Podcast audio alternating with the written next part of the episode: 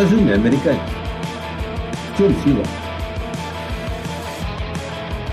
А вы что, собираетесь на ней жениться?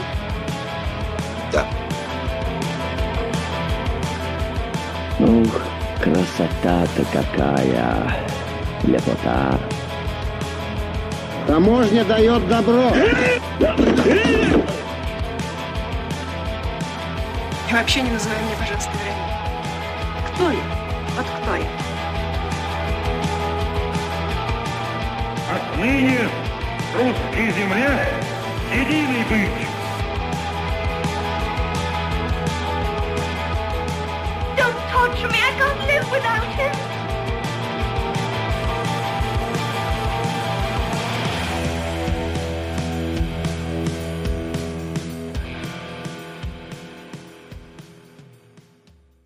Hi, my name's Ali, and this is the Russophiles Unite podcast, where we watch Russian films and films with a Russian connection. As always, I'm joined by a guest, and today my guest is Sasha. Hi, Sasha. Hi, Alistair. How are you doing? I'm doing all right. I'm doing all right. How are you? I'm very well too. Yes, thank you. Thank you. Excellent. Thank you, Sasha, very much for, for joining me. Now, before we talk about the film we're going to watch today, uh, could you please tell the listeners a little bit about yourself? Uh, my, my name is Sasha Lyukovich. Uh, I'm from Belarus. I'm uh, 38 years old. I, I live in London. I've been living in London since 2001. And uh, yes, I, I am a musician. Uh, I've got a band in London uh, called the Highly Skilled Migrants. So we call ourselves uh, Sasha Yukovich and the Highly Skilled Migrants. And uh, yes, I've been uh, playing uh, music in London mainly and releasing new songs. And just a few months ago, I released my we released a new album called Minsk.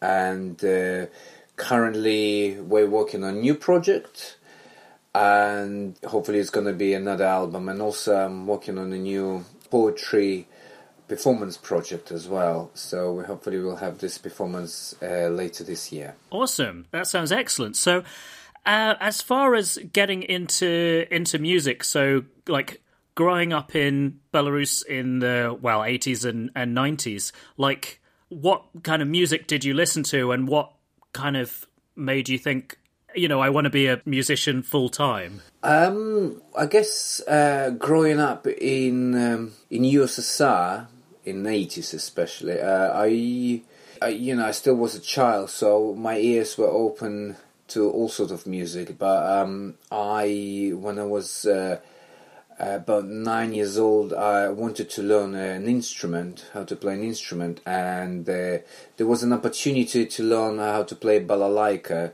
So I joined uh, uh, in my village. I joined a local ensemble, and uh, yes, so I was uh, given a balalaika, and uh, we, mainly we played uh, traditional songs for. for veterans of the Second World War, back then including my grandfather, that I was very proud to perform for him and his uh, colleagues, and also for quite often for milkmaids celebrating International Women's Day or all sort of uh, uh, events in uh, uh, uh, organized for collective farm. Yeah, so that was my my starting point, and I also have an older brother he's about seven years old. Yeah, he's seven years older than me. And the, you know, you always when you have uh, older siblings, you always look up to your older siblings. And uh, ha, well, to interrupt you, I'm the I'm the older sibling in in my family, and I never got that level of respect from my younger siblings. But then we were Oh. a bit closer in age, so maybe that was what's going on there. right. No, no, I did, I did, I did look up to my brother especially, and oh well, um, I'm very glad to hear that. uh, yes, and uh, he, you know, sort of, I learned about all sort of music uh, from him festival, and I would listen to that music even if even if I didn't understand it or even if I didn't like it, you know. So, but I just thought it's so cool to listen to that sort of music. For instance, I remember he he brought um, cassette with Depeche Mode, for instance. He was a big fan of Depeche Mode, and I remember I was listening to Depeche Mode, and a lot of actually also. Um, I think Depeche Mode was probably the first British band I've heard ever. Not not like you know when you speak to a, a Russian uh, person, they will always glorify the Beatles, for instance, or you know Deep Purple or something. But actually, I I didn't know those bands until later. you know, and also being in the village, growing up in the village, you, you know, I was limited to access, especially back in years USSR days. You know, to Sure. to some radio stations, and you know, it just it was a proper Iron Curtain, living behind the Iron Curtain. But things did uh, did reach even our countryside, you know, including Depeche Mode, and uh, also I remember later on my brother started listening to um, like a lot of bands from um, uh, Russia, you know, um, Russian rock, as they call it now. Um, yeah, that was already 90s, especially for the most famous band back then was Nautilus Pompilius. You know, this is what I'm, I remember uh, listening a lot. And yeah, so, and then only my my university days in the uh, mid 90s and the end of 90s, I started exploring more music, especially, you know, Britpop obviously was very popular, you know, bands like Radiohead and uh, I remember trip hop movement, Portishead, Morcheeba, you know, Tricky, all those people. So uh, sort of gradually I was building um, interest in uh, discovering all sort of music. But uh, yes, and I remember when I was 16, uh, I got um, a guitar on, uh, you know, 23rd of February. It's uh, in Russia. Some in Russia, they, you know, there's International Women's Day, but also there is a Defenders Day. You know, National Defenders Day. Defenders of the Fatherland Day. Yeah, exactly. And I, I never liked that uh, celebration because it kind of automatically made me, uh, you know, to to to join military service, and uh, I never wanted to do that. So and I, I never did. So anyway. On that day, I got a guitar as a present. So, Oh, cool. uh, so I became a, a defender, but you know, I guess using different uh, tool or weapon, uh, guitar music, uh, you know, so to reach out. And uh, I started learning guitar uh, from the age 16 and then kind of, but you know, I never had time and passion to learn to learn the guitar properly. So I would just play. Uh, let's say I would learn a couple of chords, and then I would just think, oh, I would, you know, I thought, oh, maybe I can just write something with just knowing three chords. So I will always work with my limitations, and instead of perfecting my skills, like you know, playing guitar, you know, solo guitar, learning sort of different riffs, uh, I was more like intrigued by writing rather than you know improving my playing skills. So, and this is how it all started. Gradually, uh, you know, I, I gained more and more confidence and. Uh, to learn uh, to write songs and then to perform them, yes. Yeah, when was the first time you ever played in front of people in terms of like a gig, if you like? My own stuff, or Um, I mean, either really. Well, yeah. I mean, when I was a boy, we I played balalaika in front Of of, course, uh, people. Yes, um, and then at university. You, do you know KVN? You know that sort of comic comedy show uh, in Russia, KVN. No, no. I, No? I mean, I've probably seen clips of it, but Yeah, it's abbreviation KVN. I don't know what it stands for. KVN. Anyway, uh, so KVN was quite popular on uh, as a TV show, and I think it's still popular. so at universities we had to do different shows as well when we when I was a student, and KVN was sort of uh, as well a competition between uh, students. So it was our group where um, we developed our own show and jokes and stuff. So that I rem- and I remember there was a, there is a famous song. I will recognize my darling by the way he walks, something like that. So in Russian, I am Milova знаю по походке. There is a famous Russian singer Sukachov, and he covers the song. It's an uh, old traditional song, but he covered that song, and it, it basically gave another birth to it, and became quite famous. So so as a joke, I rewrote this song uh, referring to our teachers uh, Oh, or nice. curators at the university, and you know they kind of some of them are a little bit overweight, a bit clumsy. So I wrote each each verse just was dedicated to a particular famous uh, teacher at university, and I remember whole hall was just laughing. So I sang that song playing guitar, and everybody was just uh, yeah bursting in tears, and uh, we won. We won the main prize, and uh, so that was sort of uh, joyful. And I remember uh, a little bit tipsy walking back uh, to my student apartment, and I had to. I can't remember, but anyway, I was crossing um a subway. It's either I was going to take a train, uh, underground train, or I was just crossing the subway to another side of the road. I can't remember now. And then I saw I saw the girls coming towards me from university. I knew them, and I was carrying my guitar. And they said, "Oh, we loved your performance. Can you play a song to us?" And you know, obviously, I was overwhelmed by that attention, and uh, you know.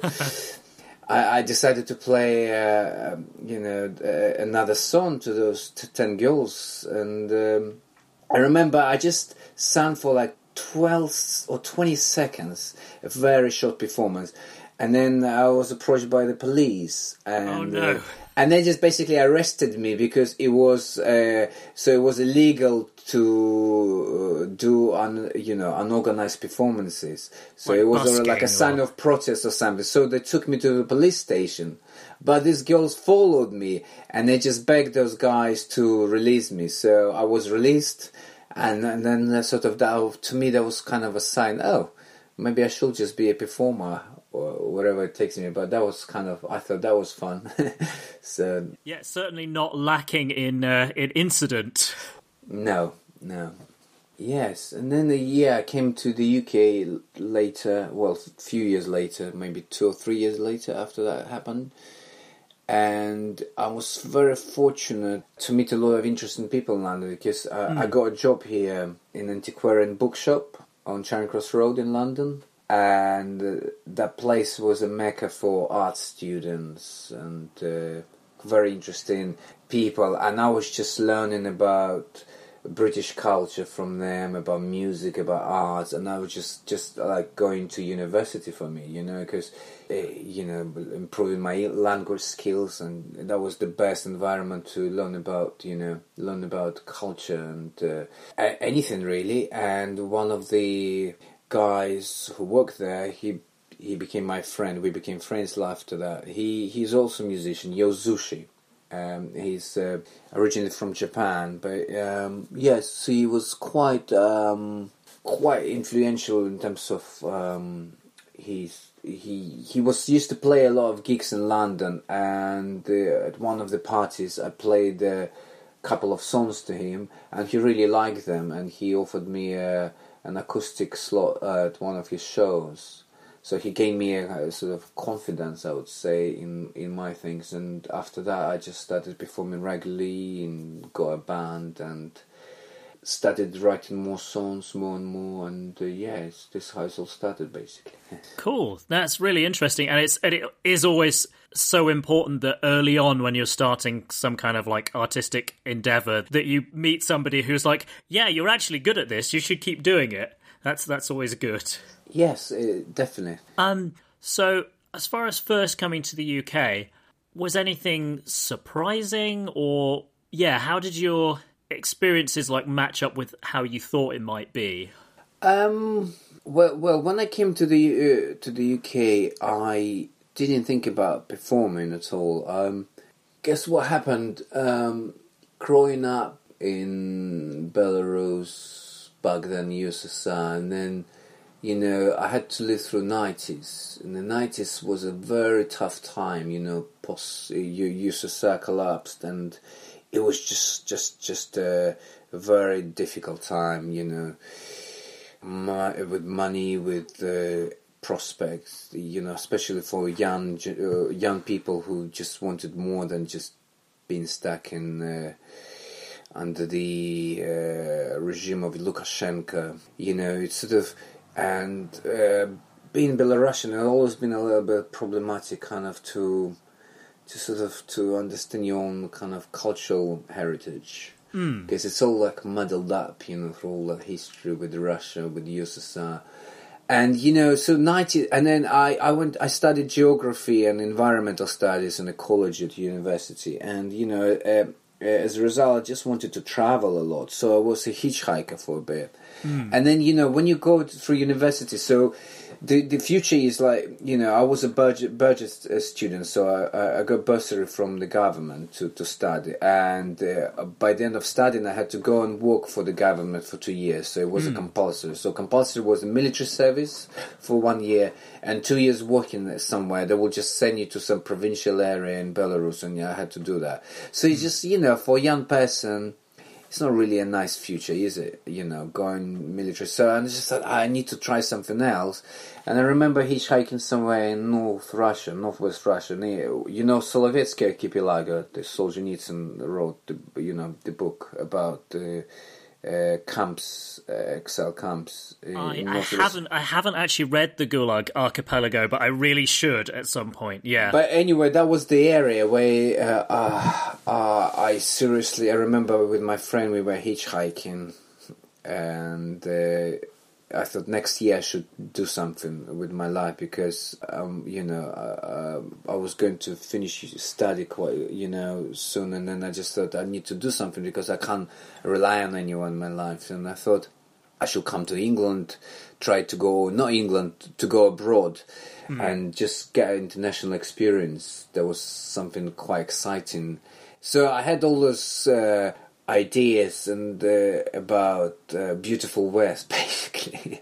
beautiful and discovered West. Uh, you know, a lot of them are quite naive. So I came as a farmer worker in near Maidstone first time like for six months and then i was visiting london and uh, i was just overwhelmed by the vibrance of london by the multicultural side of it and just was overwhelming for for me and i thought i just need to spend a year and here and just like just check things out learn about different things and then and then the longer I stayed in London, the longer I wanted to stay even, you know, I wanted to stay even longer. So, and yeah, so for me, it was just sort of a quite uh, incredible place to be uh, as a as a foreigner uh, coming from that part of the world. Yeah, just because it was very, it was such a big contrast, and um, yeah, and just you know that feeling of democracy and all sorts of things. But then uh, later you just learn that not not everything is uh, you know as perfect as I imagined. You know, but that's a different story, I suppose. Sure, sure, sure. And and I don't know, maybe I'm just being overly nostalgic, but I feel like much happier about like the early 2000s than I do about uh, contemporary Britain, I have to say. Uh, Right, But also there's a certain amount of like I was I guess in my mid to late teens at that point and you know I'm a 30 something now so there's a certain amount of like uh, as a teen I probably just wasn't aware of as much but yeah certainly stuff has taken a kind of a dark political turn here over the last little while but uh, I probably shouldn't go too far down that road um No, yes, we all we all concerned, I suppose, with our uh, political volatile climate at the moment. yes. Yeah, um, so I wanted to pick up a little bit. Obviously, you're Belarusian rather than rather than Russian, and you talked a little bit about cultural and like national identity being kind of mixed up in in Belarus. Could you talk a little bit more about that? Um, yes, uh, sure. Um, it, it's you know, I, I guess uh, when it, when it comes down to Belarusian, let's say literature, Belarusian music, um, or Belarusian cultural heritage, you know, quite often comes down to you know folklore.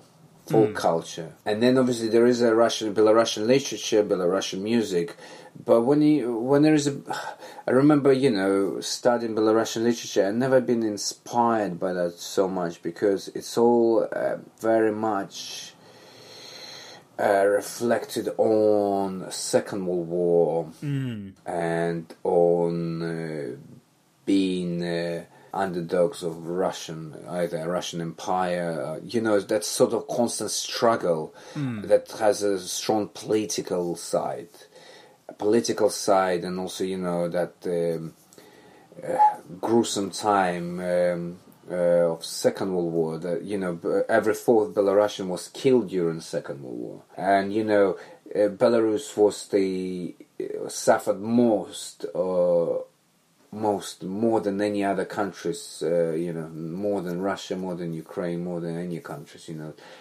you know, villages were burned down with people. You know, or just uh, yeah, you know, and obviously uh, you you find it a lot in literature.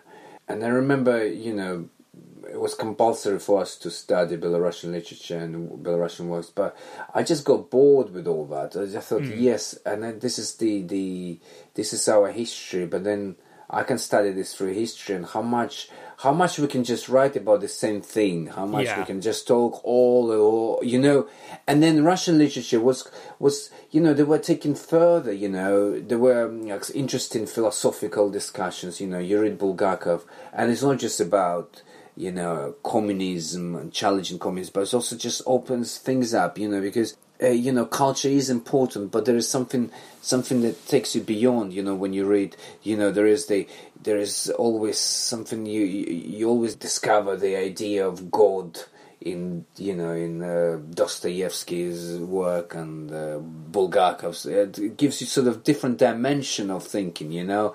And for me, there was quite quite something. And also, I remember one of the lessons they we had um, we had a short introduction to Russian futurism. And I was about probably 14 and 15, and I remember I read this poem by Vladimir Khlebnikov, The Invocation of Laughter, and it just blown my mind because uh, that poem didn't have any restrictions, any order, any rules, nothing. It was just like a combination of what you know, one word and uh, and just using the root of that word, uh, or laughing, uh, by adding prefix or you know or different endings and just like playing around just with one word. And i thought oh my god it, that, that was amazing. So i thought wow i always i always felt restricted but like i felt like i was forced to be restricted by the society where i was living. And i with that poem i didn't feel any restrictions i thought you can just do anything with the language or why would we need restrictions so that was for me uh, uh, I remember that very clearly. So I, and then I became a bit naughty. I remember instead of uh, learning poems by because it was compulsory for us to learn poems uh, at school. So I was just making things up.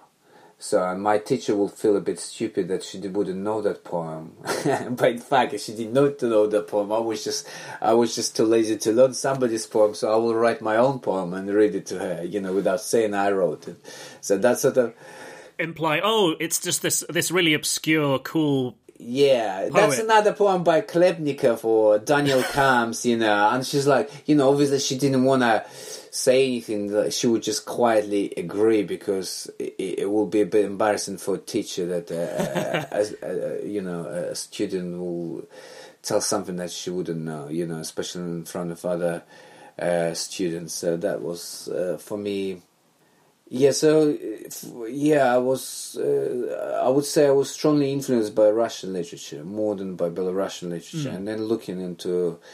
I mean, there are a lot of great, um, but it's also a bigger country, and you know, Sure. Belarus was suppressed. But that's only what that's one side. But you know, when it comes down to let's say, because I was growing up in the countryside, and I always been very strongly connected with nature, and you know that Belarusian. Uh, I think my Belarusian identity probably this is where it begins with the countryside and uh, with nature, with that uh, flat landscape, with thousands of lakes, with forests. Uh, that's how I spent my childhood. Uh, you know, being almost self-sufficient. You know, growing your own things. You know, my grandparents had a little farm. So yeah, that's sort of my, I suppose, uh, my Belarusian identity, is, you know, remains there. You know, but but you know, I always wanted to also come out, you know, of that just, uh, you know, just that circle and just experience something different. I remember just you know sitting on the roof of my of my parents' shed and just staring at the horizon, imagining that what what is there, you know, what other other cultures, other places. I always had a strong desire to explore the world, and you know, so. But then, every time when I come back to Belarus, I have a very strong connection with nature. I know that, and. Uh, it, it's it just that sort of a feeling that uh, you know that's quite uh, almost you know indigenous you know tribal where you just you know as as a as a person who grows up in mountains has a strong bond with mountains that's how I Mm. feel with the you know Belarusian landscape Okay, that's that's really interesting. Um, and in terms of your in terms of your music, you you sing in, in Russian rather than rather than Belarusian. Is is that just like a kind of like a practical consideration, or is there like another reason for that? Um, unfortunately, my Belarusian language um, has become uh, very rusty, and uh, just because, as again, just because I uh, I've been more influenced by um, Russian literature than Belarusian literature. So I, yeah, I didn't have enough practice, I suppose. And, Sure. You know, just uh, B- Belarus is the with Lukashenko regime. Um, um, we, you know, Belarusian language um, uh, has become secondary. Sure. And uh, when I went to university, it wasn't even cool to speak Belarusian at university. And when you're a young student, then you just try to be, you know, as a little bit, you know, just to fit into the environment Sure. where you are. And uh, yeah, so Russian language just uh, took over. So uh, obviously, it's partly my fault in a way, just because I didn't make a deliberate decision, I suppose, to uh, you know to preserve it. And um, but it's also you know it's just that time, you know, I'm just uh, that generation. I mean now you now there is a there is alternative um, site in Belarus and and people do there are you know a lot of cultural activities where Belarusian language is used, uh, which is good. But you know, I don't really like forcing things. Sure. Uh, overall, you know, so for instance, if I write a poem or a song, I don't want to just let's say write it in English or write it in Belarusian language or any language if it's if it doesn't feel natural. so yeah, to yeah. me, you know, it's it, to me it's, it feels very natural to to write songs in or poems in Russian language. Yeah, it's just a yeah. That's about it, probably.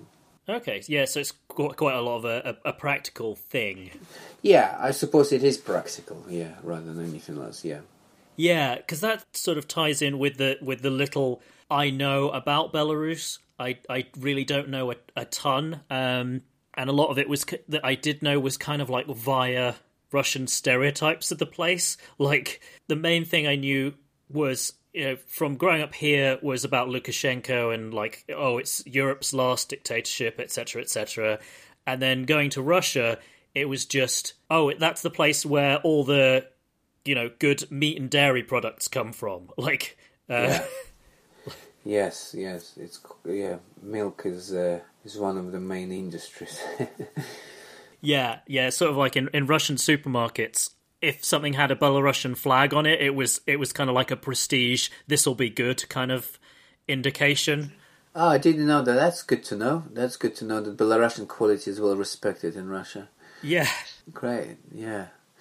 Well, the good thing about the, uh, you know, there are not always just bad things about Lukashenko. I guess he's in a way, what you know, compared to Russia, he's kind of, uh, I suppose, he he likes certain order and he's quite strict with a bit of a quality with the quality with the corruption you know so he he he holds the you know that tight and uh, and sometimes in a funny way, it works in certain areas. Hmm. so I, I don't know. It just, uh, I guess, uh, Belarusian society is just going through its own evolution, and uh, it just happened to be Lukashenko who is taking control of that. But it's definitely, it's not as as. Uh, messed up as Russia, you know, because when you when you cross the border, Belarus and Russia, the Belarus is just you know cleaner country. Russia is just the, overall it's a big mess in my view, you know, and uh, I would say Belarusian people are more humble as well Gotcha. overall.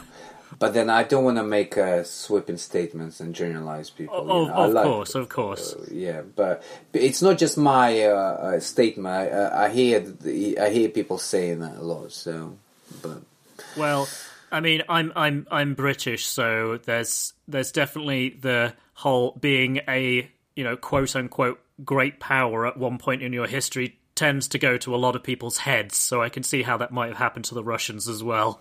all right, yeah, Awesome. Um, so before we get on to talk about the film that we're going to be watching for this episode, kind of an unusual thing is that I've not normally had guests who've actually been in a film themselves.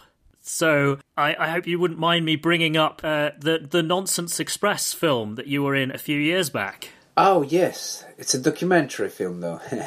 Yeah, well, it's still a film. well, I, I, I suppose yes, uh, partly documentary, partly probably a little bit fiction.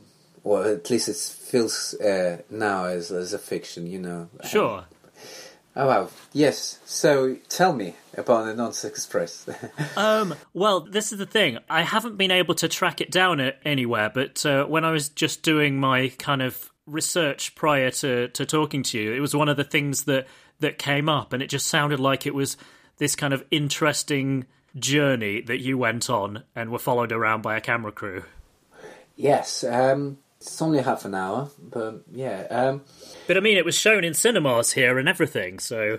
yes, we we we toured. Uh, we went on tour to uh, to France and Holland with that film, Germany, uh, and yes, in London uh, we we screened it in a few places. Uh, so how it all started. With my original lineup, we um, we were very naive and we just wanted to play. and uh, I used to work with Ned Crowther on double bass and Phil Brano on drums, and they wanted. They thought just because it's a Russian language project, we should definitely take it to Russia to show it because we think we all thought it's quite unusual that uh, there is this Russian-speaking guy and then this British band, so it's quite international you know company but then you know it, it's it's not quite often you have a, a Russian speaking person you know supported by British band. Yeah. so so and then we had uh, also um, Marianne Nordic uh, she played flute. So it was uh, we kind of uh, back then we sort of was was more a folky sound that we developed double bass and you know acoustic guitar drums and flute. And so I just uh, I remember uh, first time I got credit card. So we just we just thought yeah let's just do it one of the rehearsals and I just booked the flight tickets to Moscow. I found a very cheap flight tickets to Moscow and I had a friend living there. And I once I booked the flight tickets I just thought well I should organize this tour now so I started contacting venues and everything uh, in Moscow and in St. Petersburg.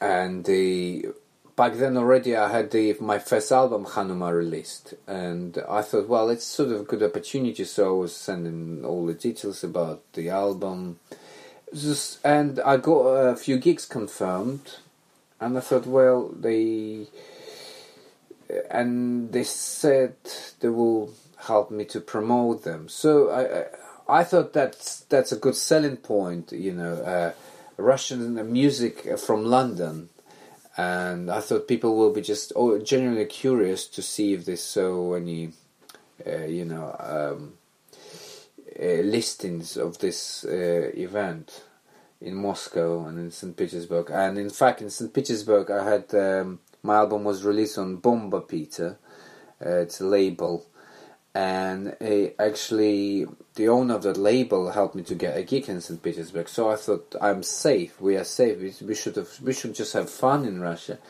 and uh, my double bass player's a friend. Um, uh, he also joined us um, just to film. Uh, he said, "Oh, I, I can join you." He's from uh, he's half French, half uh, British. Rob Dumas, and um, he just wanted to go to Russia. You know, it's exotic for for Western people to go there. Sure, I can relate to that one.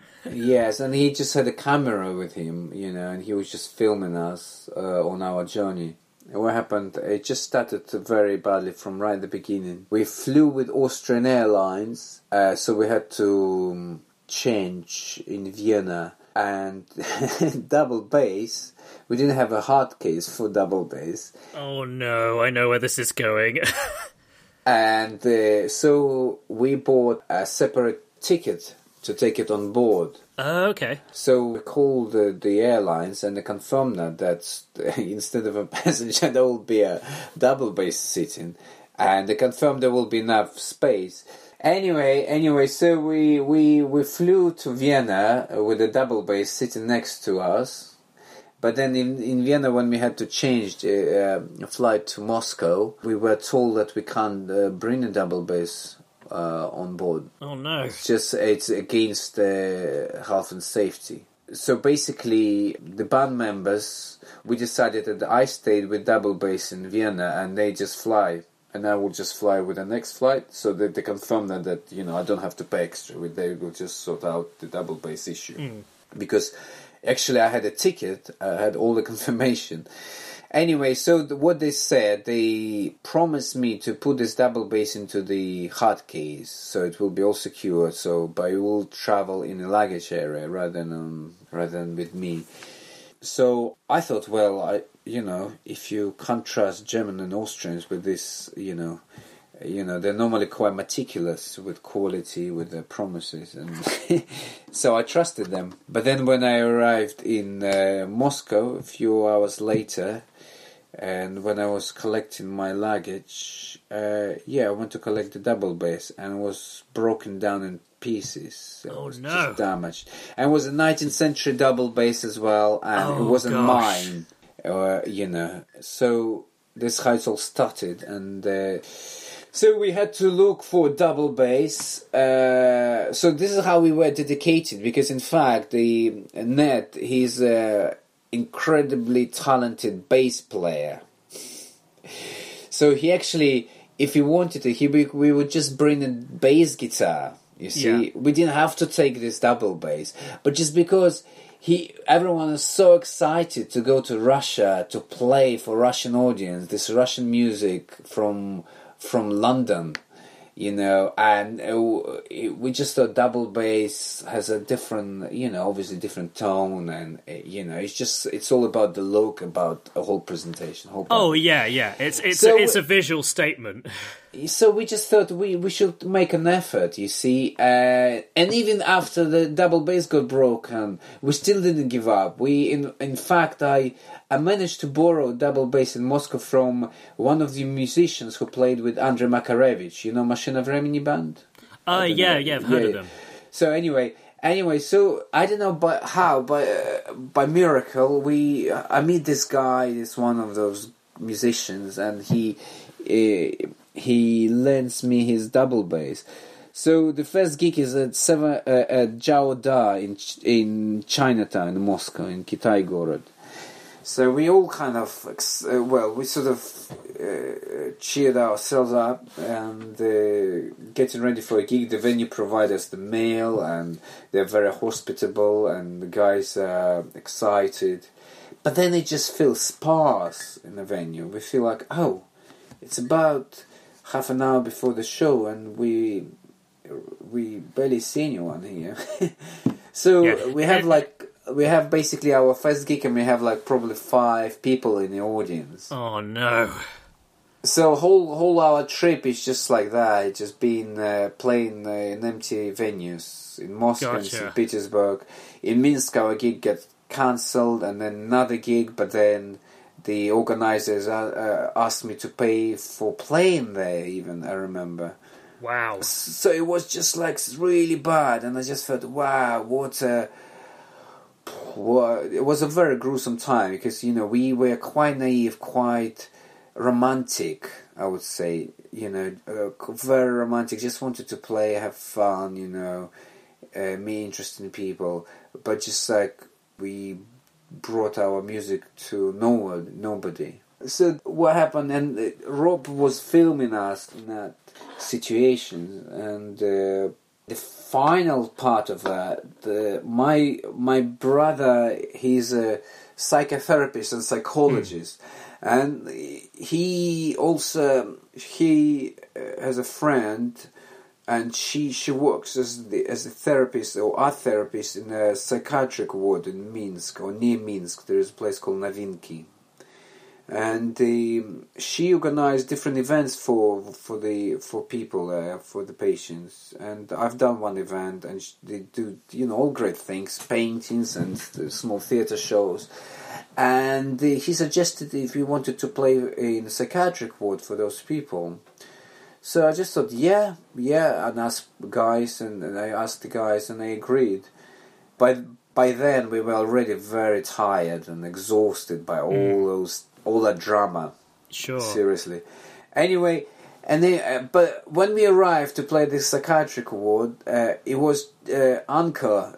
People were dancing. People were so happy to that music. The response was incredible, and it's all was was documented. So that's why it's called the Nonsense Express because the Express is obviously train, you know, quick tour in Russia and Belarus, and then after all going that drama, the finale is is the actual concert at the psychiatric ward and how it was received by by the people. So that was quite uh, beautiful ending. But then you know, obviously, we had to when we came back to to England, London, we we were we were so exhausted and we we just needed a break and I was actually seriously considering uh, to give up because it was such a bad low. Yeah. So that's uh, that's a story. But hey, you you you bounced back. Yes, yes. Never give up. Never give up. Awesome. Um, all right then. So so from one film to another, I think we should probably introduce the the movie that we're that we're going to watch. Um, Yes. and so we've talked a little bit about World War Two and Belarus's particularly. You know, no one had a good experience in World War Two, but you know, if there was any place that you could choose not to be, that probably would be it. So the the movie we're watching is called Come and See, and it's directed by Elem Klimov. Now, you've seen this one before, haven't you, Sasha? I have. Yes, I have. I watched it once. Okay. Um, uh, is that a while ago or relatively recently? Uh, maybe about seven, eight years ago. Okay. Um, see, I haven't seen it. I've been kind of putting it off because I wanted to watch it for, for the podcast. And the thing that everyone tells me is that it really stays with you and that it's kind of upsetting.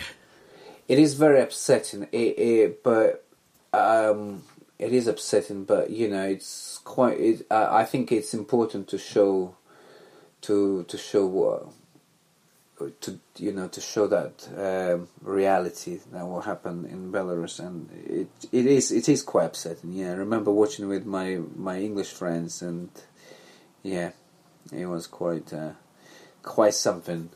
Yeah, what what did they make of it? Well, I guess partly uh, there was a uh, there was a slight doubt that probably was a little bit exaggerated the, the events themselves. Really? Okay. The way, but um, no, to me everything felt quite real. How it all was, you know, um, um, acted, and you know the, the the the story itself, the way it Sure. goes, you know, feels quite, you know quite convincing, I would say, yeah. Sure, and, you yeah. know, obviously, also I had the stories from, you know, my uh, grandfather. He, he he was a veteran, and he was injured, and you know my grandparents. It's just you know when you grow up in Belarus uh, during that time, all you hear is just about you know the the about Second World War is still echoed. You know in Sure. in our um, back then I remember it was just um, it was yeah you uh, you turn TV on and all you see is films about Second World War. Sure, sure, sure. Because I mean, here in in the UK, the Second World War, well, again with local politics, shall we say, it it is something that's very like it looms large in our historical memory, and we were never we were never invaded, and whereas. Belarus, obviously, you guys were completely overrun, completely occupied. The whole country was, yeah, taken over. Yes, it was the first uh, country to be invaded by Nazi. Uh, you know, first uh, USSR part uh, part Sure, of USSR sure, that sure. was invented and was uh, held in Brest like for a month. I can't remember. I don't want to Hmm. lie, but it was it was yeah it was um, um, um, heroic. Uh, you know. Movement and uh, you know every fourth Belarusian died during the Second World War. It's, it was a tragedy, and uh, people fought uh, in in uh, you know partisans fought uh, against Nazi, and you know also obviously soldiers and. But it's also a very controversial whole thing, you know. It's not just one side that is bad side and one the other side is just good side. You know, you hear all different things. You know, like my grandmom used to say, uh, a Belarusian partisan will come out of the forest and he will he will just uh, they will rob women you know take the you know chickens and everything. They will rape women and they just go into the forest to fight nazi. And at least when a german soldier will come a german soldier will pay money. So you can also hear that sort of stories but Wow. obviously just because just because it's uh, you know but these stories are not uh, uh, as common as the other stories that you know in the war you, you just it's it's not just one side. It's it's just muddled up. It's horrible and, and you know there are different things you you, you know and uh, you hear and uh, in fact uh, talking about Belarusian writers I think in my view Vasily Bykov is the one who is really worth reading because Okay. he writes a lot about all his books about um, the war but also he describes very well the human psyche and it's uh, that it's not necessarily just about you know just about the politics, just about bad Nazi, bad Germans,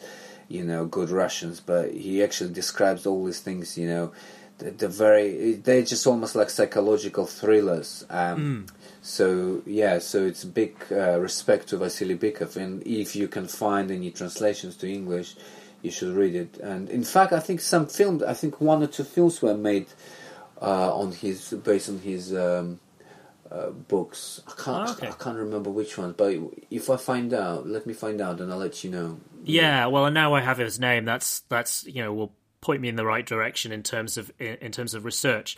So the reason that I figured that this film was kind of quote unquote eligible for for my podcast because obviously I focus on on Russian stuff. So I don't want to be just lumping in, you know, oh, Belarus, Russia, it's basically the same. I don't want to be like that at all. The reason I thought this should count was that it's a Russian Belarusian co production in that it's Belarus film and Mosfilm. And also the director, Elem Klimov, uh, is a Russian. So so that was Yes. that was my thinking, like, ah, I can kind of crowbar this into the remit of the podcast. Of course, yes. Yes, so as we've probably made pretty clear, this is not necessarily a film for everyone. It's potentially quite upsetting. So, with those warnings out of the way, we'll be on with the film. So, at this point, we like to speak a little bit of Russian, and, and the word that we say is поехали. And so, the reason we picked that is because it's what Yuri Gagarin said when he was blasting off uh, to become the first person in space. So, it, it seems like a good thing to used to launch into something. Although, obviously, this time around. he didn't say "palizeli." he said payechali. He said "Payechali." Yeah, I guess old habits oh. die hard. Yeah, apparently, apparently he wasn't particularly a, a pedant. Yeah, yeah, because yes, it should have been "Politili," which would have been "We're off," as in "We're flying." That's exactly. Yeah, yeah. Russian is is very specific when it wants yeah. to be. Yes. All right. So, three, two, one. Поехали! Поехали!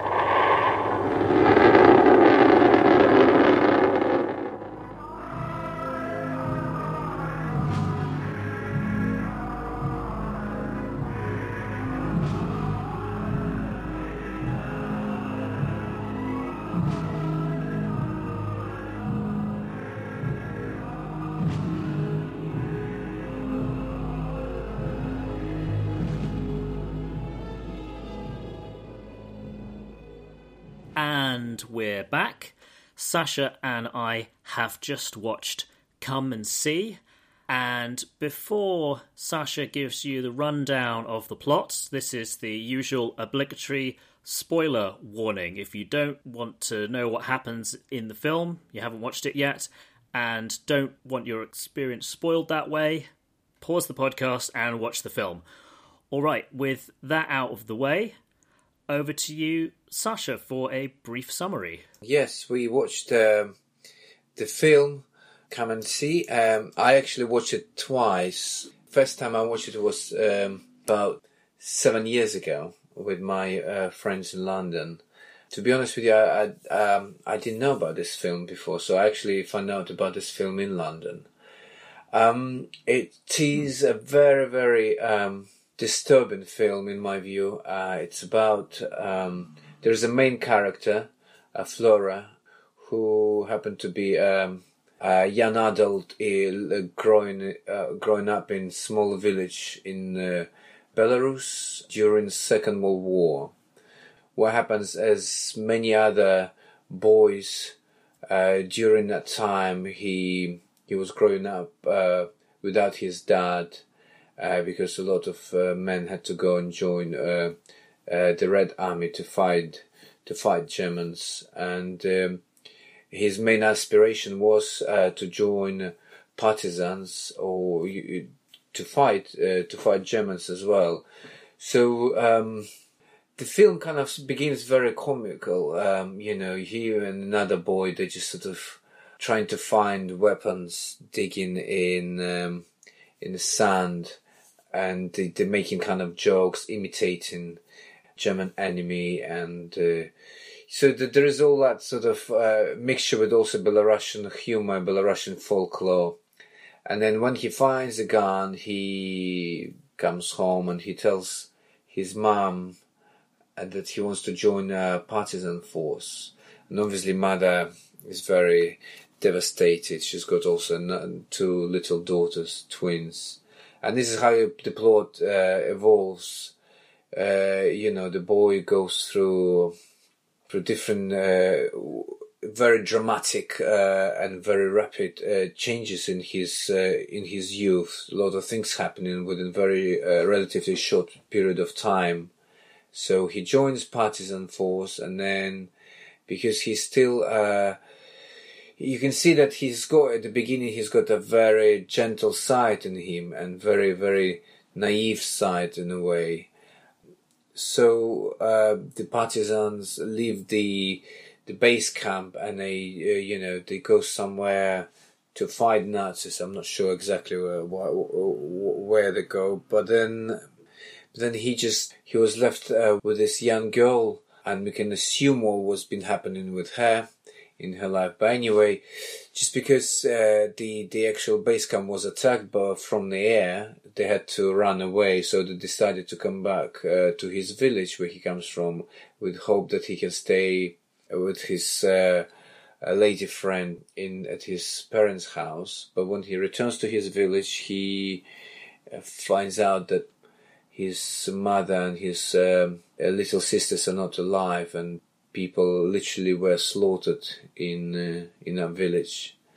And there is obviously a moment of despair, and uh, he finds he finds a little island in the forest. The why it's an island is because it's surrounded by bogs, and Belarus was famous by of these bogs, they're quite. It's a quite typical ecosystem in Belarus, and there's still quite um, quite a few areas that surrounded by bogs. And it's historical fact that Germans w- didn't have any experience how to cross them, and a lot of them actually drowned. And there is a famous actually story about this one boy who sacrificed his life, and instead of leading the Germans to um, the partisan base camp, he led them into a bog where all, where all of them drowned, but obviously the boy was killed.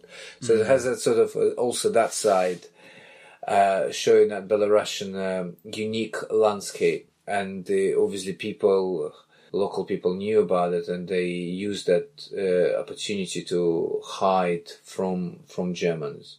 However, the island is uh, secluded, surrounded by bogs, no enough food, so there are some people who return to villages, local villages, to seek food and bring back to to this uh, to this island.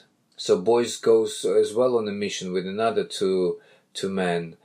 However, during uh, this operation, these two men get killed, and there is this very dramatic scene when uh, they go to this village and they force a man uh, uh, who I assume was supporting the Germans. Uh, that's why he had a f- he was living comfortably. He had food and cow and all other means to to to live a comfortable life during the war.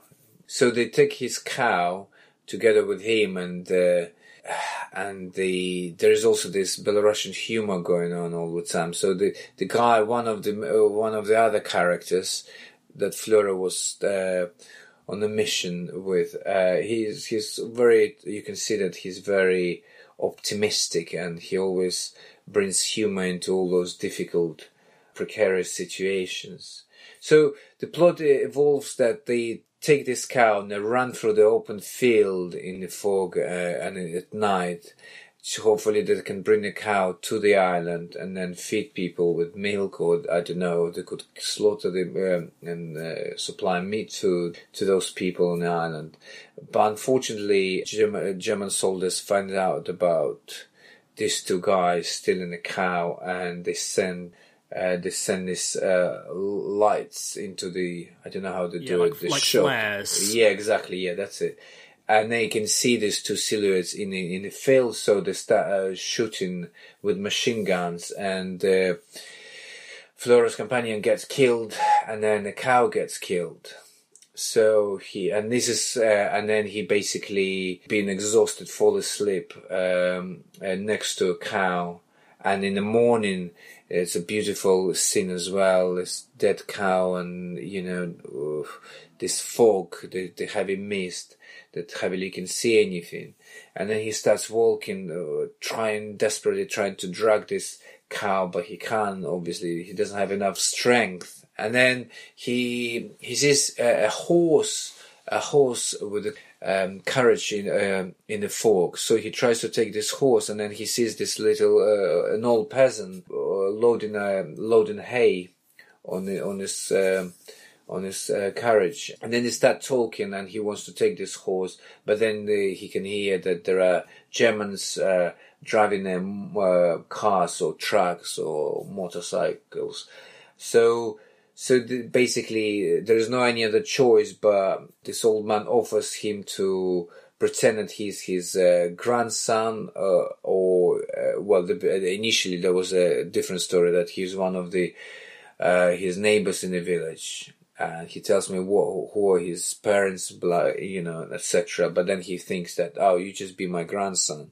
So they arrive in this village, and there's the horrible, terrific scene of Germans uh, surrounding this village, and then basically they go through each house, and then just uh, uh, force push um, all the people, especially uh, women with young children, into one big um, big shed. But then they, they lie to them. They say, "Oh, if you wish to immigrate to Germany, a civilized country, this is what you need to do. Prepare all the documents." So they don't really tell them that what's going to happen to them.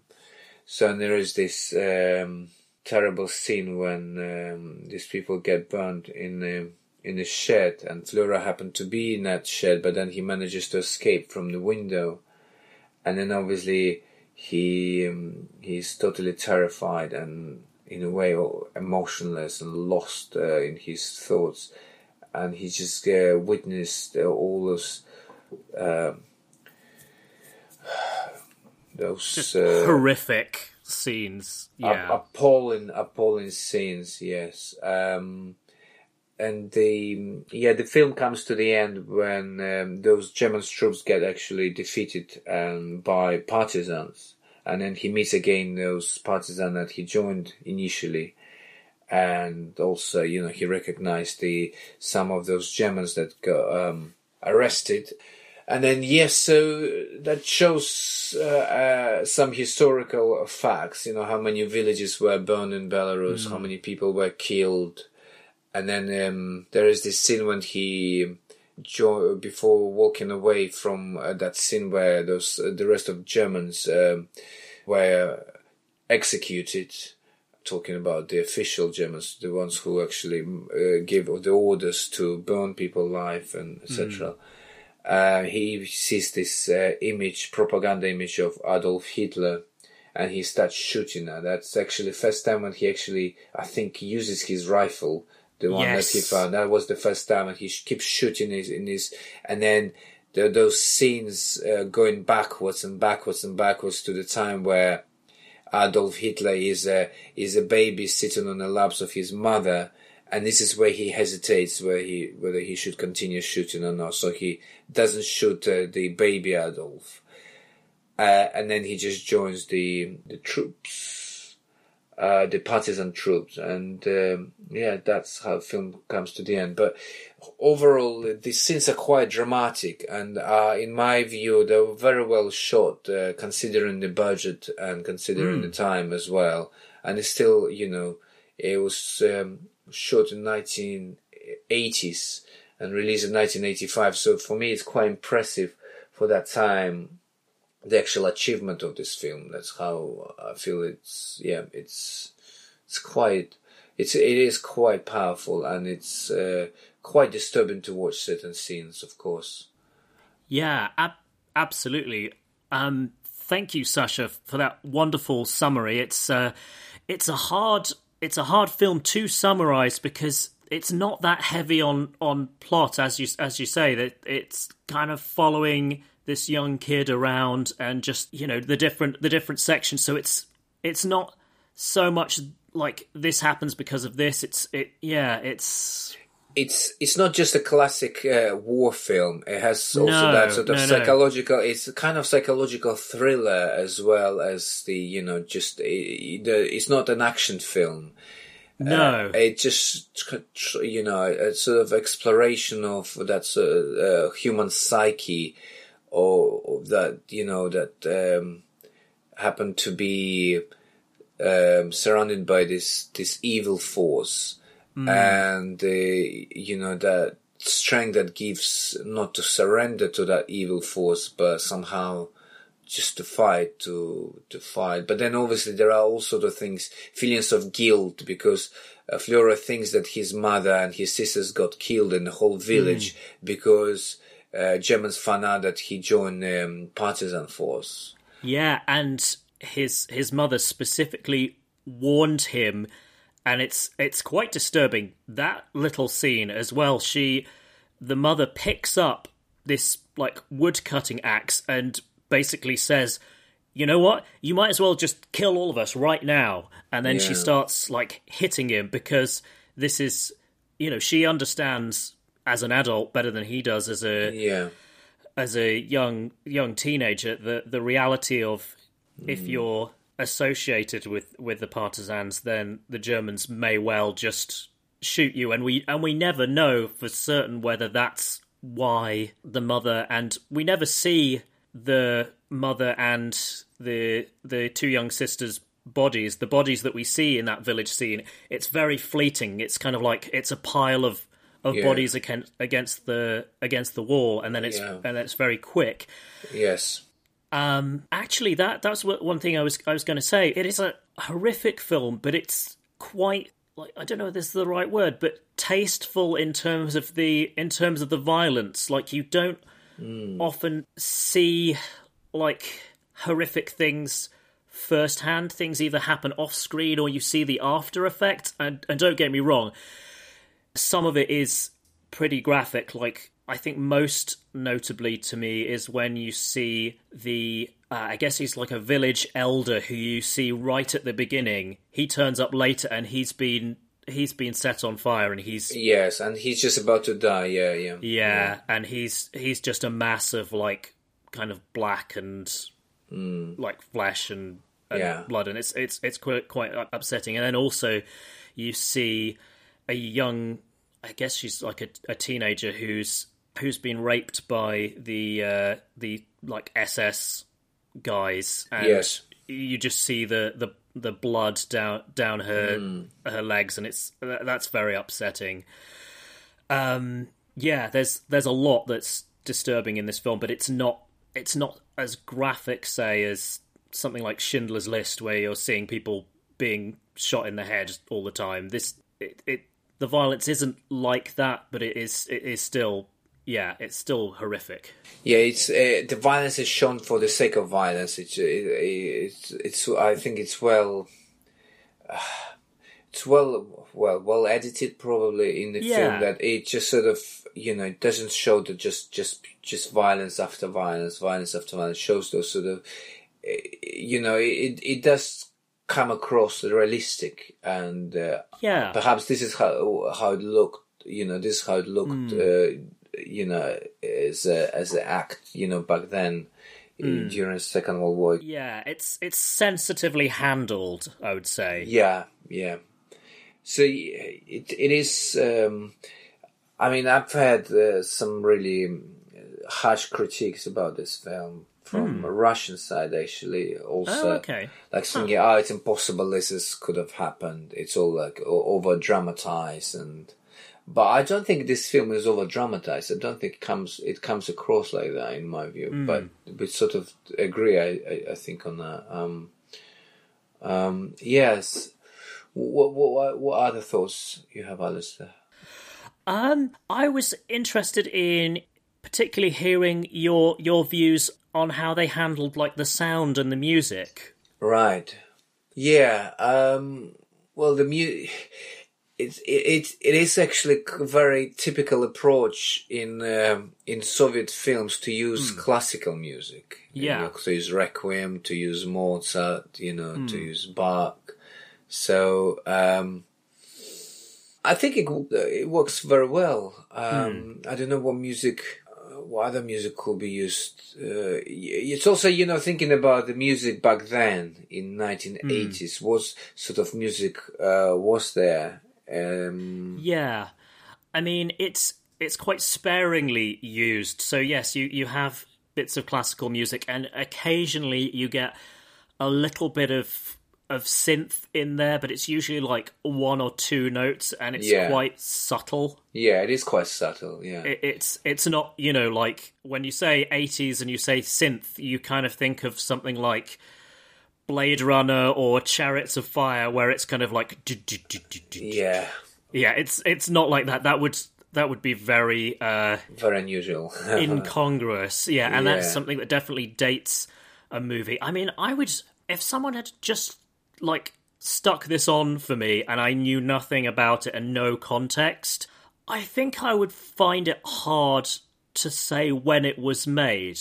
I might guess 70s or or 80s just based on some of the special effects but there's there's nothing like particularly obvious that dates it in terms of in terms of what they've they've used. It so that's that works very well for it. Yes, um again in terms of the sound there was a couple of things i i really liked. They had this buzzing of the fly when Fliora and uh, Glasha, I think is the is the girl's name, when they're in the house just before they discover the bodies, and I had a fairly good idea just from having seen the trailer that that's what they were going to see, and when you and you know what you tend to associate flies with you know death and decay, but it is very very tense because you know something really unpleasant is is coming, and it just heightens the the tension. And yeah, I think they kind of use the use flies on and off throughout actually, and and and later on, they they incorporate some. Um, some, I guess, like newsreel footage from the time where you actually see some uh, some Yeah. corpses, I guess, from a concentration camp or something, because they're very, very thin and emaciated, and that that is a you know obviously a an extremely disturbing image, and you know it's it's I assume real footage that they that they cut in there. Yes, it is real footage. Yeah. Yeah, yeah, I thought so. I, I mean, I've seen it's a very long time ago, but I've seen Judgment at Nuremberg, which I think used some real footage in there as well, and it's Yeah, at the end of the film, especially, they yeah they're using those uh, real footage just sort of to summarize um, the the the impact of the Second World War on Yeah. Oh, and the other music uh, I wanted to mention in passing, I recognized one of the like Soviet war songs they played. I didn't I didn't know the name of it, so I had to look it up. But uh, Maya was- Maruska. Maya Marusinka. da-da-da-da-da-da-da-da. oh no no it, that wasn't uh, that wasn't the one. The one was uh, I think it's Svishenaya Vaina. Oh yes, Священная война, yes. Давай, Yeah. страна огромная, вставай на смертный бой, yes. Yeah, yeah, yeah. So it's uh, the the English translation is is Holy War, which is Yeah. you know uh, kind of a, a funny, odd concept from a, uh, an atheist state, but uh, you know they're using it metaphorically. I'm sure. Uh, I looked up the lyrics of that, and it's quite bloodthirsty, as you might imagine. Uh, It is, it is. Uh, yeah, that, you know, I was growing up with that song. it's been broadly used in many screenplays and um, in different TV shows and different films as well. That Sure, song. sure, Um, sure. And yes, that hor- horrible scene uh, in the village where the people were burned. You know, they play this also folky song with the Russian accordion, Maya Ma- Marusinka. you know, okay, yeah. Hmm. if you, I, I don't know if you remember that. I missed. Yeah, I I don't think I made the connection there. Yeah, there, there, there were a few Russian, um, famous Russian or Soviet also singers. They kind of chanson singers. This is where they, this is how Russian chanson uh, evolved. Um, One of the one of them is Vertinsky and then Uspensky. So this, this, so I actually have an old gramophone uh, here. You know, when Oh, you have to wind up, and then I have a few records there old records, and actually one of them from Second World War, and actually that uh, that this is the song on side A, and on side B is about uh, it's a partisan song, so it's, it's uh, yeah from Second World War, and when they play that song on the, uh, on the film, yeah, uh, made me think about my my old record player. So, but the the way they put it as well is kind of very very sinister. You know, it, it's a very cheerful song about kind of jokey love. You know, and then all this horrible things just about to happen. All those Nazis um, pushing, um, forcing all these people into that big shed, uh, big warehouse. Yeah, and I think the one of the things that's so disturbing about that is what a good time they're having. You know, it's not conducted in a in a business like efficient, well, you know, we've decided we're going to kill everyone, so we're just going to do that. It's it's the fact that they're, you know, laughing and joking and just from the way that some of the soldiers are staggering about, it seems like they've had quite a few drinks probably in some mm. cases. And and just yeah and when they when they start laughing it's just like you used the word evil before and it's just like it's a real reminder just how horrific and horrendous things got and and that people you know were prepared to do. It's it, it, it's as I- as I say we've used the word disturbing a lot but it is it's it's really it's really horrible to think that people are capable of this Yeah, it's quite hard to imagine. This is al- also that scene is uh, actually only that scene where I actually question the um, question a little bit of acting and a little oh okay Well, I just, well, I thought to myself, I mean, I, I, as you said, it's hard to imagine that a human being is capable of doing this, Mm. especially the way they all laughing and, but also, you know, I thought, I, I don't know if I missed it or there was a, did you notice that some German soldiers in that scene also kind of felt a little bit unsure? I don't think they, they actually were having fun, but they obviously, they had to, uh, they couldn't express or oppose any orders because they would have been killed themselves. Yeah, yeah. But I kind of thought it would be nice to sort of, uh, would be interesting to show that a little bit deeper, that aspect, Mm. because obviously not all German soldiers lack humanity, you know. Sure, people, sure, sure. people, you know, people went to the war for different reasons, not necessarily believing to Hitler, but also Right, they were right. that they didn't know actually what was going on.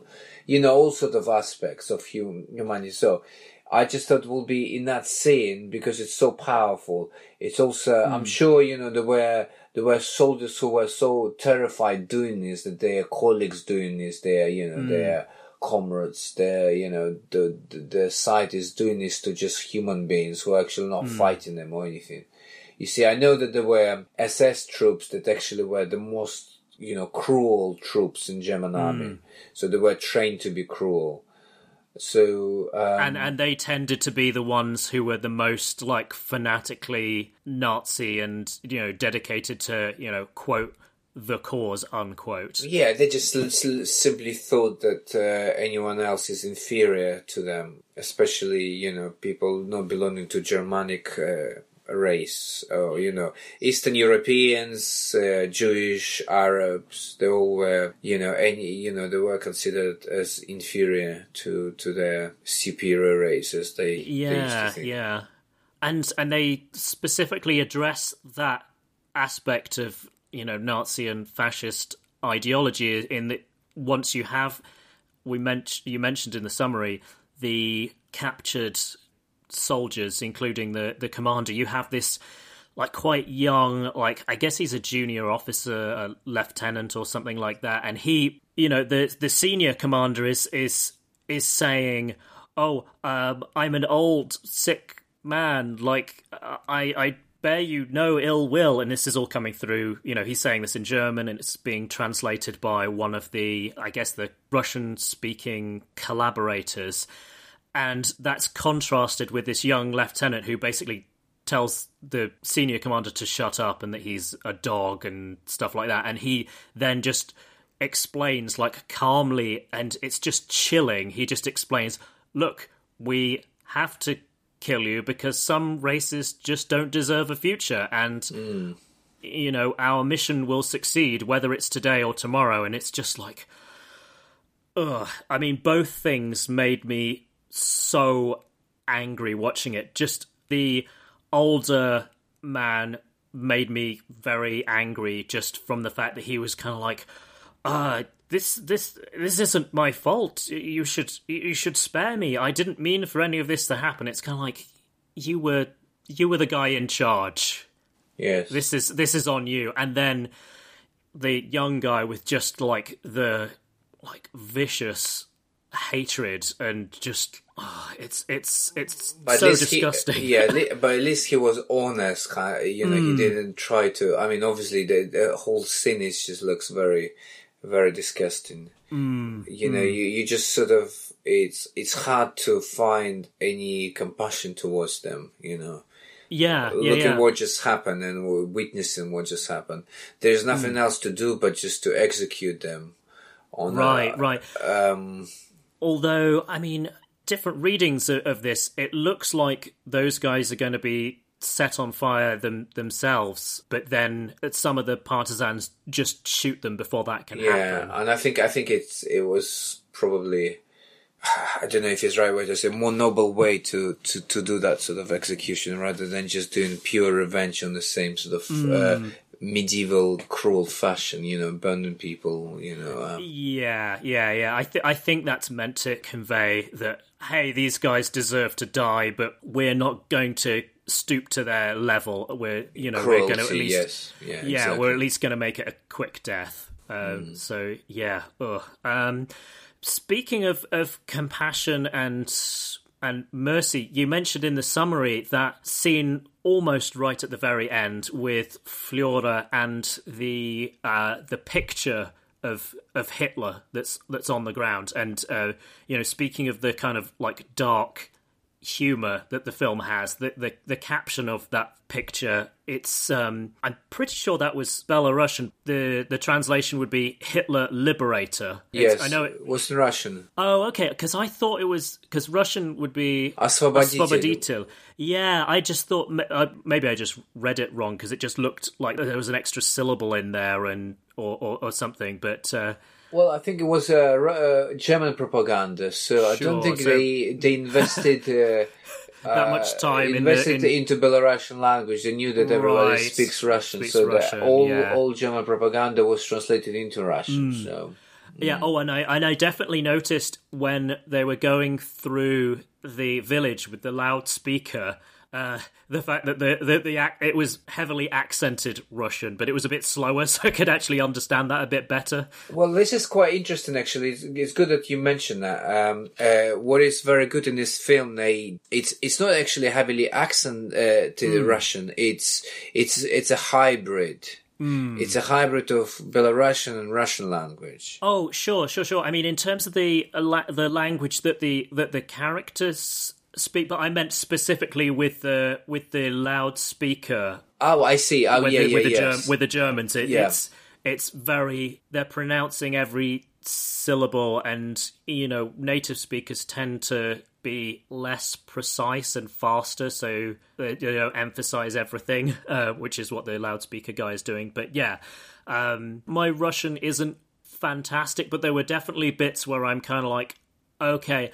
I'm pretty sure that's not just Russian on its own, particularly the, the very first scene with the with the with the kids. But I guess we can come back to that. I just wanted to finish off the point with the uh, I guess compassion, maybe that final like intercut between the propaganda photo on the ground that Fleur is shooting, and then that backwards montage of Hitler and various rallies until it winds up, as you said, with just seeing the the image of him as a baby in his in his mother mother's arms, and that I don't know exactly what the director is getting at, but it is a very powerful image. You know, I guess it's just the reminder that even this absolutely horrific person who was, you know, the inspiration for the atrocities that we've seen in the film, and obviously, you know, Yes. at the same time, this is a human who was a baby just like everyone else was.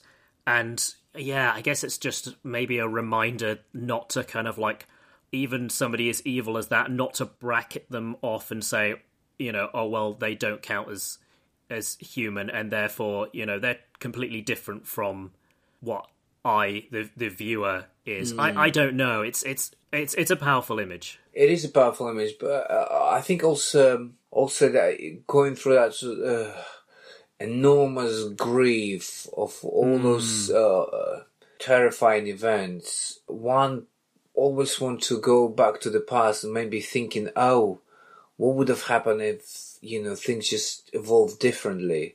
Maybe maybe by shooting uh, that image, he just was going through this tremendous emotional experience with just shooting that image because knowing that that person wa- was the cause of all those misfortunes and then probably just kind of hoping that you know with every shot he can just reverse you know all events backwards and uh, to back to you know to to the to the world uh, with no war you know where his innocent childhood in the village and I, I don't know maybe that sort of but obviously it shows that he's he, this boy is already aware of all those events. I don't know it's, it's kind of it goes in a way surreal which is not necessarily his absolutely. which is which is good because this film was also has uh, you know video art feel you know when you when you, you when you use uh, it's it's very much art film in a way you know it's not just a thriller it's not just a war film or action film it's not just like patriotic film but also has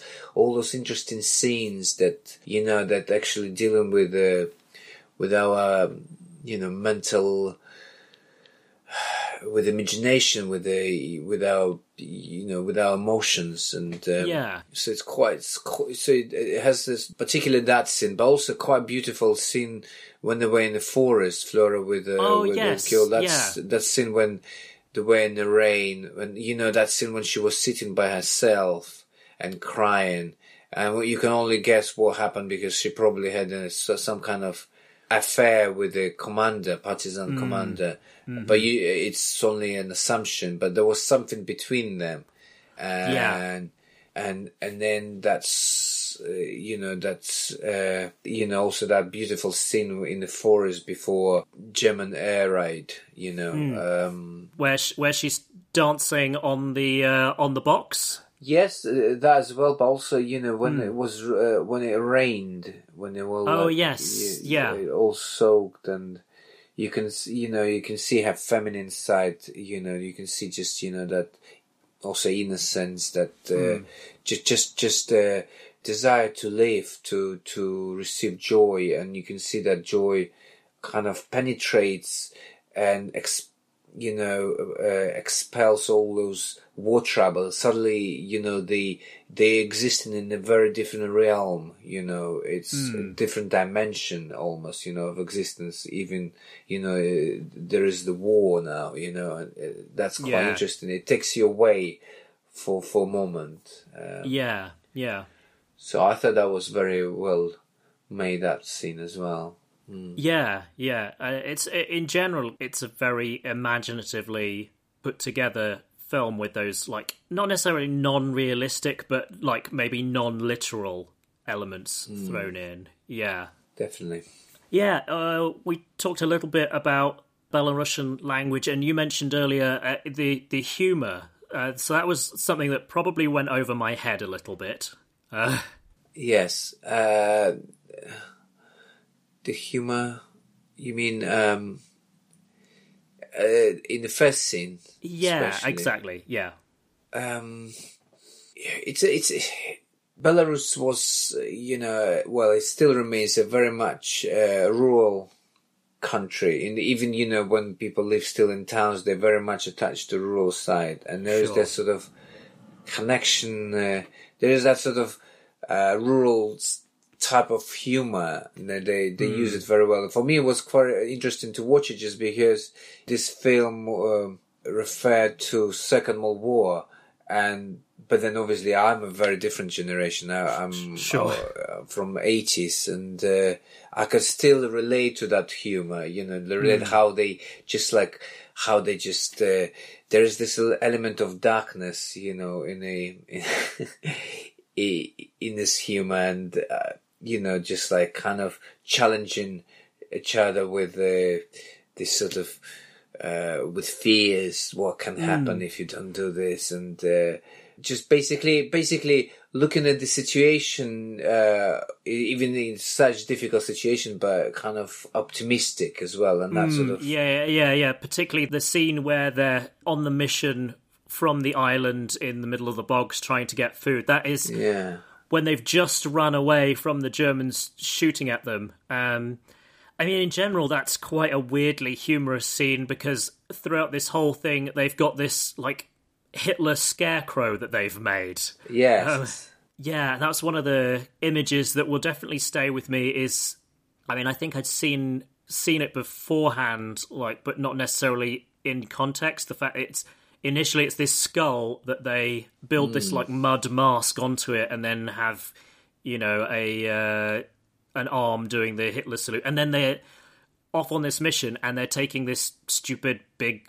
unwieldy, awkward Hitler scarecrow with them, and it just makes it you know, obviously it's a very serious situation, but it's it's just weirdly humorous at the same time because it's just like, why would you do this? You're making something that's already going to be difficult even more difficult for yourselves. Yeah, there is. I feel like the the director wanted also to apply this Eastern Slavic witchcraft almost. There. okay. You know the when you when you, you it's almost like uh, applying black magic when you want to curse somebody when you want to kind of if you don't have uh, abilities to fight, you know, with weapons, you find another ability. So at least you want to believe that you can use extraordinary ways to fight the evil, hmm, yeah. and by by doing this scarecrow, because you can also see when when they, it was built, people were queuing up to spat on it yeah, to throw yeah, yeah. mud at it,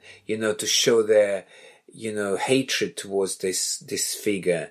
And all Oh, this yeah. together, and then and then and not only after that it was carried as a symbol Yeah. further. So and then where they decided to uh, stick it in on a crossroads, on a junction Mm. of the roads.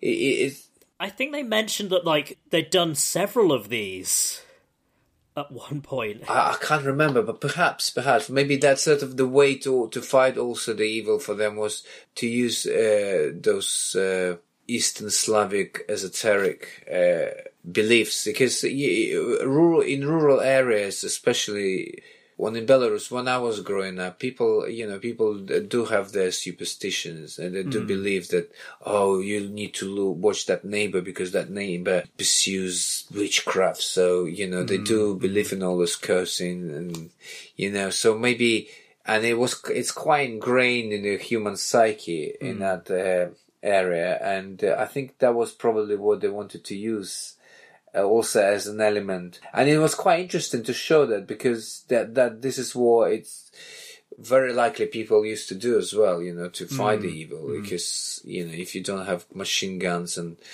and, you know, it kind of, it also stimulates people's brain, gives them hope, gives them strength, psychological strength particularly to carry on. Oh, oh I, I liked when they put the ears on it, and they're they're because they're deciding, you know, as they're building this head. Mm-hmm. They go, "Oh, should we put ears on?" And and then someone else shouts out, "Yes, yes, we want him to be able to hear all the Yeah. things we're saying about him." Exactly. So Uh-huh. it does it does uh, uh, show again that folk witchcraft uh, beliefs the you know. Yeah. that people uh, have in this film. You know because they wanted this this uh, almost they want to give life to this person. They want to kind of channel through that through that uh, scarecrow Hitler scarecrow with actual probably real Adolf Hitler, so he can hear that people actually hate him and Yeah, it's sort- fight. sort of- and, yeah. Almost like a giant voodoo doll type thing. yes, exactly. So yes, uh, Belarusian voodoo. Yeah, Yeah. It's a very specific type, yeah. Um, and and that I guess gives it a sort of a the use of that skull gives it a slight like horror tinge. And the other thing, the other image that I found like very very creepy, but it was hard to put my finger on why it was gave me that feeling was uh, in that scene in in the forest. I I think it's just before they yeah, I can't remember exactly when it is, but you see repeated shots of this strange bird. It's like a crane or a stork with a very long. Oh yes, Beak. it, it, it, it is a stork Yeah, in the forest. Yes, it is stork. It's like a magic, uh, magic, magical bird uh, coming, Hmm. and it's almost like a messenger. But what message we don't yeah, know. exactly. And it's it just gave me a very like ugh, uneasy uneasy feeling and you have this extreme close up of it you know it, Yeah. of its beak as it's i think it's staring at them when they when they sleep and as as you say it's like a harbinger of Mm. of something so that was again it was a, a, striking image i mean Uh, yeah but it is quite striking image, and in fact, a stork is a is a sacred bird in Belarus. So i didn't know that Um, yes, people actually build um, nests for storks in in, in um, yards. So they, it's they always uh, there is a belief that they bring good luck. So they always li- like to have a nest uh, for storks, and they're very nobody hunts them like in Mi- Middle East because they, it's a it's nomad bird, so it spends winter time in Morocco or in Jordan, you know, those uh, northern African countries, so in Middle East, and then it returns to Eastern European countries like Ukraine, Russia, Belarus, Lithuania, uh, for nesting. So, and people, uh, particularly in Belarus, they do care about this bird. Mm, okay. But then, so- but then they had a strange, different image. It's almost like you know that bird in that film, and I, I found it. So you see, he does the the director does use all those folk elements Hmm. i- in his film, and uh, including you know including the stoke birds. Yeah, Hmm. And it was quite a powerful image of that dead uh, cow. y- uh, The, the rolling eyes. Do you remember that? That was a Hmm. Yes, I really do remember that. powerful image. It's also disturbing, but also powerful. Hmm. It's, um, yeah. yeah, definitely. Yes. All right. Well, I think we've given people a pretty good idea of what's in this film, you know, what it's about, some of the some of the themes, and I really appreciate you bringing some of the cultural elements that I certainly wouldn't have known about to the surface. So I, I really appreciate that. It's really enriched my uh, experience of the film, like after the fact, because it's it's a film that will definitely stay with me, and I will continue to think about. I probably won't watch it again anytime soon because it's uh, No. it's a tough watch, but yeah, it's definitely one that I would recommend people see. But I would be very at the same time, you know, what, what is sad about all that period and Belarus as a country that uh, Belarus suffered most during the Second World War. Every fourth person got killed. yeah, But somehow, in is somehow the history, this history of Second World War doesn't cover that well. The how much Belarusians particularly suffered. You know, we you can hear broadly about genocide. You can hear about you know Stalingrad battleship. You can see you can you can hear a lot probably about yes Leningrad blockade. Uh, all all those things. But in fact, that that Belarus uh, is the only country that um over 600 villages were burned down completely and every fourth person died and I, I I need to look into historical you know definitions of what genocide is but I think I think apparently there is if if you have um, more than 25% of people deliberately killed it could be considered also as genocide so uh, I think Belarus deserves to be had. Uh, you know how much how much um, terrifying uh, history it has, and how much they went through. The, you know during that time during German occupation, and it's to me to me it's also it, it just it's just terrific that whole country was just literally flattened by by by the, this this um, terrifying events. And you know Yeah. it just suffered so much so much. And then you know it's just because of the Russians um, Russian occupation um, imperialistic occupation Sure. since you know. So Napoleon trying to invade Russia. Again he had to flatten Belarus before he reached Russia then you have First World War. The same, a lot of activities were happening on Belarusian side. and Yeah. Second World War, and you know, just sadly through whole history, Belarus just always had to be um, had to suffer most than any other countries. And then you know, even Chernobyl disaster, 1986, it happened on Ukrainian side, but just because the wind was going northwest, or in fact northeast, towards mm. Moscow. But then, you know, there was the order from Moscow back then to to force the drop, the fall on Belarusian side. Mm. All all those events, all those events, it's just like it's almost like a strange. Um, you know, some people call it just like the the cursed land. They call it, you know, just because mm. all this all these events just happen on this country, and then nobody nobody knows about this country, or very few people know about you know this uh, very sad history. And Yeah. Until now, until now, you know, we have a dictatorship still. right, Uh, right. So for me, so so for me, this film is is just gives the just gives that insight into this uh, to this country that difficult history it has. Yeah, and and and as you say, little little understood in in the West. I mean, I think people in this country are probably have a better understanding, you know, better to a degree anyway, of of what Poland went through because people are hmm. used to thinking of Poland as a separate independent country and and obviously for for British people it was Hitler going into Poland that started the war so we tend to think oh Poland and you know hmm. and obviously they had a horrific experience as well. But I think just the post Second World War politics situation, Belarus was within the Soviet Union, so people didn't tend to even particularly think about it as you know a separate place. It was just No. part of this one big place who we really didn't like. So yeah, Eh, there are there there is this famous place uh, near Minsk. It's about forty miles away, and it's called Khatyn. It's a memorial. It's a, it's a village. Used to be a village, Khatyn, and it was burned down by by Germans. So oh okay, so over over a thousand people just um, got killed in one. You know, just uh, in one shed. So all the all the houses were burned down, and um, so they built this memorial, and it's quite a gruesome experience. It's now it's still you know when you visit that place, all you see is just like instead of uh, on the spot of uh, each house that used to be there, there is a bell like a pillar with a bell, and every time, uh, every minute this bell rings just only once. And then just like uh, you know, the, I don't know how many bells there, but just there are as many as the houses were in that village, and with all those names of those um, villages that who used to live there, and it's just it's one of the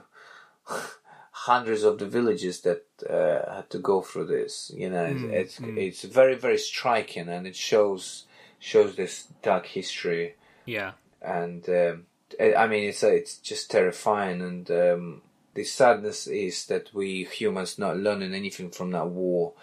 People still you know conduct wars uh, nowadays and you know it's just uh, it's, yeah, it's very very sad to to you know that we we're not learning from our history mm-hmm. and yeah, in the film with some of the things that are going on in contemporary politics, shall we say. This film is perhaps in some ways even more relevant than when it was when it was made because you know I I mean I don't know a ton about mid 80s politics but I guess people being on the far right was you know it was a very tiny niche thing whereas those beliefs seem to be growing now becoming yes. more mainstream and as somebody who's interested in history and has studied it i just it just horrifies me that people don't I- i mean i want to hope that people just don't know where this sort of thing has led in the past because if they do know and want to go that way anyway then that's just absolutely appalling but as it is it's it's pretty sickening so yeah. It is. Yeah, it's quite it's quite disturbing that far right ideologies are just growing in all parts of Europe now, Mm, yeah definitely definitely and it's something. Uh, yeah, it's just uh, it's quite disturbing. Yeah. Gosh. wow, what a heavy what a heavy topic to talk about. But, uh, Yes, but it has to be it has to be. Um, you know, we need to raise awareness. Uh, ab- absolutely. It's it's. Uh, I I don't say this lightly. It, it, it's an it's an important film, but I think we should probably uh, go away and reward ourselves by watching uh, Elem Klimov's earlier film, uh, "Welcome or No Trespassing," because it's it's also brilliant, but it's uh, it's a lot more fun. yeah, very different topic. yeah, yeah. Um, so yes, thank you, Sasha, so much for joining me on this, you know, very dark journey through this film. I really appreciate your insight. It's it's been it's been really great, and yeah, very, very delighted to be on your show. Yeah, thank you, Alistair, for inviting me. yeah, great, great. So, um, before we go, then, uh, where can listeners find your music and uh, you know your general online presence? Where where do they need to go? It's uh, it's available on online pretty much on all platforms, online platforms: Spotify, iTunes, YouTube, SoundCloud.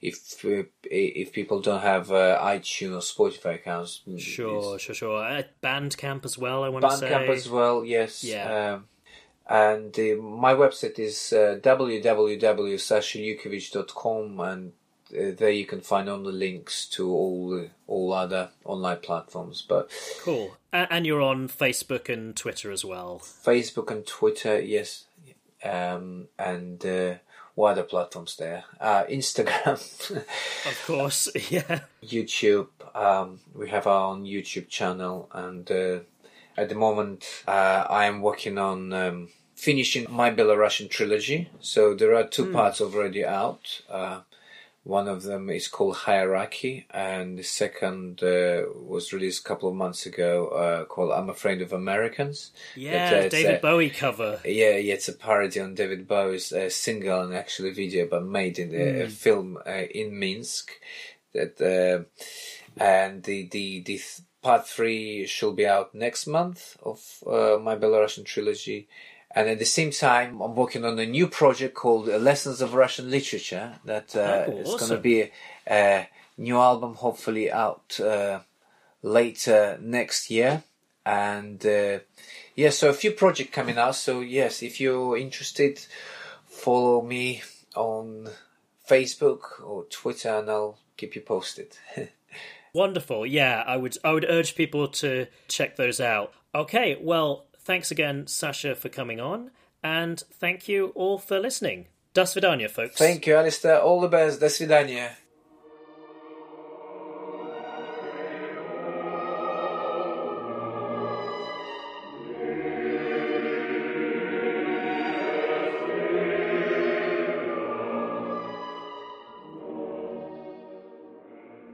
Okay, so that's it for this episode. Again, a huge thank you to Sasha Ilukovic for joining me to discuss this harrowing but important film.